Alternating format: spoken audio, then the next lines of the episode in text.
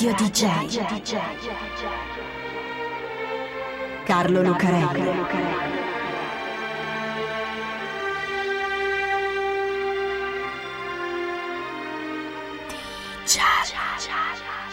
Carlo Lucarelli presenta Di Giallo, il radiodramma di Radio DJ.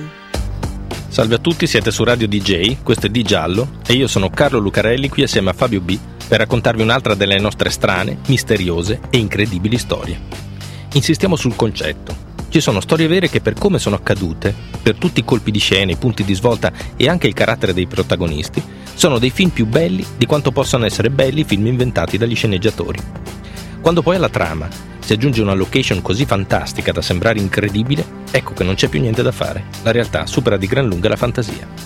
Questa è una storia così perché questa è la storia di Umberto Nobile, del dirigibile Italia e del loro sfortunato volo sul Polo Nord. L'Italia è un dirigibile, un grosso pallone di stoffa gommata a forma, più o meno, di pallone da rugby, più di 150 metri di lunghezza e quasi 20 di diametro. Dentro c'è un traliccio di alluminio che corre da prua a poppa, con sotto una navetta a forma di culla. Quasi 20.000 metri cubi di elio lo gonfiano, rendendolo più leggero dell'aria, che è la definizione di quel tipo di aeromobili rispetto agli aeroplani. E tre motori ad elica lo spingono fino ad una velocità di 112 km all'ora. Lo ha progettato un generale d'aviazione che si chiama Umberto Nobile, che è soprattutto un esploratore delle regioni artiche, che in quegli anni, siamo nel 1928, sono ancora in gran parte sconosciute. Polo Nord e Polo Sud, due buchi bianchi sul mappamondo difficilissimi da raggiungere via terra e via mare e che in parecchi casi sono costati la pelle a chi ci ha provato. Abbiamo già raccontato qualcuna di queste storie e ne racconteremo altre. È difficile anche passarci sopra in quegli anni. Non è che ai poli ci siano aeroporti in cui fare scalo tecnico per rifornirsi di carburante o altro. Ed ecco che il dirigibile, quel gigante dell'aria che si muove lento ma costante per lunghe distanze, viene considerato un mezzo adatto. Del resto, il comandante Umberto Nobile, generale del genio dell'aeronautica italiana, sopra il Polo Nord c'era già passato qualche anno prima, con un altro dirigibile simile, il Norge, che però era un dirigibile norvegese, costruito e pagato dai norvegesi, e con un altro grande esploratore norvegese a bordo, Roald Amundsen, altro personaggio da film, per cui la spedizione era più scandinava che italiana. Questa però no, quella del dirigibile Italia, a partire dal nome stesso, è praticamente tutta italiana. A parte un paio di scienziati scandinavi, i partecipanti alla spedizione sono italiani, compresa la mascotte del comandante nobile, un fox terrier femmina di nome Titina. È importante questa cosa dell'italianità in quegli anni. Siamo nel 28 e il regime fascista è al potere da sei anni. Bene, l'Italia, con Umberto Nobile, Titina e tutto il suo equipaggio di 16 persone, parte da Milano nell'aprile del 1928. Attraversa l'Europa, arriva in Scandinavia, fa qualche giretto esplorativo nella zona e poi, il 23 maggio del 1928, parte dalla Baia del Re nelle isole Svalbard, che stanno ai bordi del Mar Glaciale Artico e punta verso il nord. Obiettivi? Raccogliere dati fisici e meteorologici durante il viaggio, raggiungere il polo geografico, quello su cui passa l'asticella attorno alla quale ruota la Terra, o almeno il mappamondo, atterrare e compiere rilevazioni sulla crosta artica. Non ci riescono, o almeno non del tutto. Durante il viaggio, che dura solo 19 ore grazie al vento in poppa, gli strumenti di bordo raccolgono un sacco di dati utili. Ma non è possibile atterrare sul polo e neanche calare una corda lungo la quale far scendere un gruppo di alpini presenti a bordo proprio per questo. Così, arrivati proprio sul Polo Nord, poco dopo mezzanotte, dal dirigibile vengono lanciati giù una bandiera italiana, una croce, un medaglione della Madonna del Fuoco di Forlì e il gonfalone della città di Milano, mentre un grammofono a bordo suona Giovinezza, l'inno fascista. Una cosa simbolica, ma di più non si può fare, viste le condizioni del tempo che sono proprio bruttine, praticamente una tempesta. Meglio tornare indietro. E infatti il dirigibile vira e punta sulla Baia del Re, che visto il tempaccio e il vento che adesso è contro sembra molto più lontana del viaggio di andata. Infatti passa tutto il 24 maggio, arriva la mattina del 23 e l'Italia è ancora sul Polo Nord, persa nella tempesta e nella nebbia.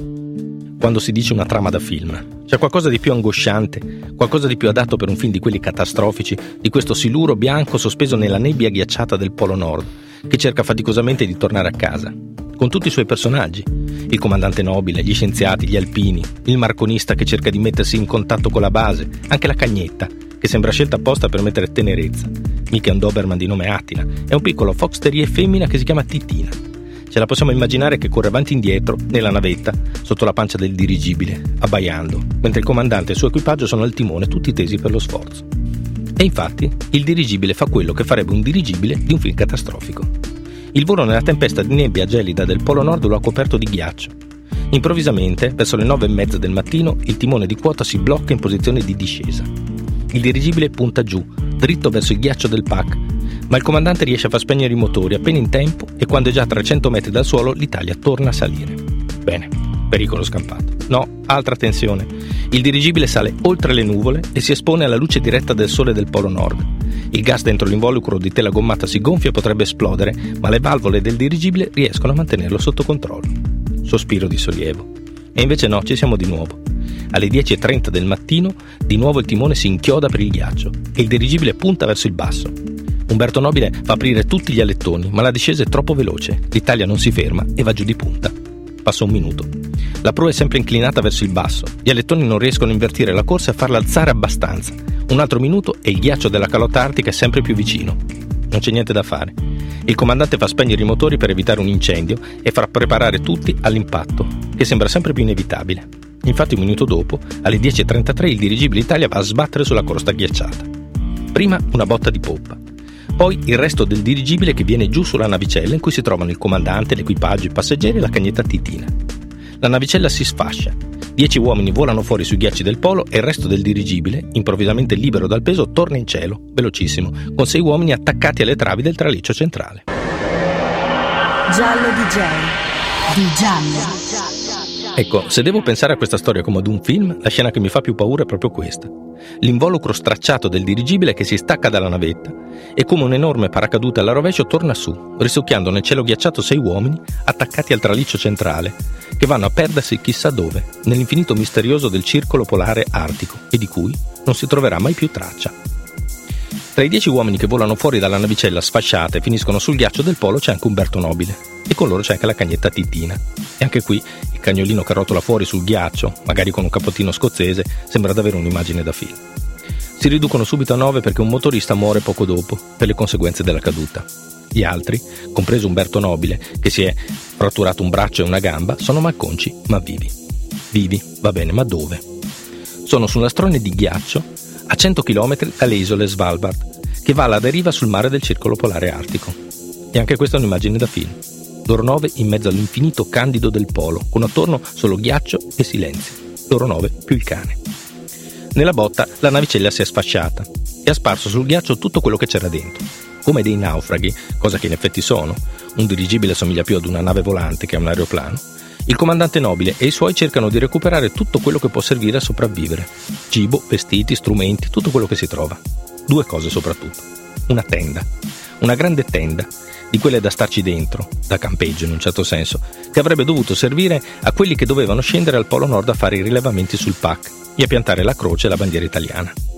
È una tenda a piramide da quattro persone, ma va bene anche per nove, soprattutto se siamo al Polo Nord ed è meglio stare vicini per tenersi caldi. Due cose, una tenda e una radio, una Ondina 33. Tra i sopravvissuti c'è il marconista che la rimette in sesto, costruisce anche un'antenna e lancia un SOS sperando che qualcuno lo intercetti. Intanto il comandante ha fatto dipingere la tenda con un colorante all'anilina che serviva per rilevamenti, un colorante rosso. I nove sopravvissuti al naufragio dell'Italia si rifugiano sotto la loro tenda rossa, che galleggia in mezzo a tutto quel mare bianco e aspettano, con la speranza di essere salvati. A seguire il viaggio dall'Italia sul Polo Nord c'è una nave appoggio, la città di Milano, che in realtà non segue un granché. Resta ancorata alla Baia del Re e non intercetta il segnale di SOS della tenda rossa, se non dopo più di una settimana, e anche allora non si muove. A cercare il comandante nobile e i superstiti della spedizione partono soccorsi di vari paesi, poco coordinati e praticamente ognuno per conto suo. Italiani, norvegesi, finlandesi, russi mandano aerei, navi rompighiaccio e anche una spedizione con slitte trainati da cani per cercare quelli della tenda rossa. Non è per niente facile, anzi, alcuni idrovolanti che sorvolano la zona precipitano sul PAC e i piloti devono essere salvati a loro volta. Roald Amundsen, l'esploratore norvegese che aveva partecipato assieme a Nobile alla spedizione del Norge, parte con un idrovolante assieme ad altre cinque persone per cercare il suo vecchio compagno e scompare anche lui nel nulla, probabilmente precipitato da qualche parte nel mare Artico. In tutto, i soccorritori che muoiono nel tentativo di trovare quelli della tenda rossa sono nove. Nobile e i suoi, intanto, cercano di resistere come possono sotto la loro tenda un giorno arriva un orso bianco, uno dei superstiti lo abbatte e se lo mangiano. Alcuni tentano anche di raggiungere la baia del re a piedi, ma non ci riescono e uno muore nell'intento. Non è facile trovarli, ma alla fine, il 30 giugno, un idrovolante italiano riesce ad avvistare la tenda rossa e poco dopo arriva un altro idrovolante a prendere il comandante nobile e poi un rompighiaccio russo a prendere gli altri superstiti e l'equipaggio dell'idrovolante che nel frattempo è tornato, ma è precipitato anche lui. Sul primo idrovolante, assieme a Umberto Nobile, sale anche la cagnetta Titina, che a forza di bistecche d'orso è sopravvissuta anche lei. Abbiamo detto che questa storia è un film, e in un film di questo tipo i colpi di scena non finiscono mai. Appena arriva a bordo della nave appoggio Città di Milano, Umberto Nobile viene arrestato. Lo accusano di essersi imbarcato sull'idrovolante per primo, lasciando i suoi uomini laggiù nell'inferno bianco, e gli attribuiscono praticamente la colpa del naufragio dell'Italia. Non è vero, e si è imbarcato per primo perché gliel'hanno ordinato. Ma Umberto Nobile sconta soprattutto il fatto di non essere gradito al regime, nei confronti del quale è sempre stato piuttosto tiepido, e infatti verrà riabilitato soltanto dopo la guerra. Un tipo sfortunato, Umberto Nobile, eroico ma sfortunato, come giusto per il protagonista di un film catastrofico, che alla fine, comunque, si salva sempre. Radio DJ. Carlo Lucarelli. cha cha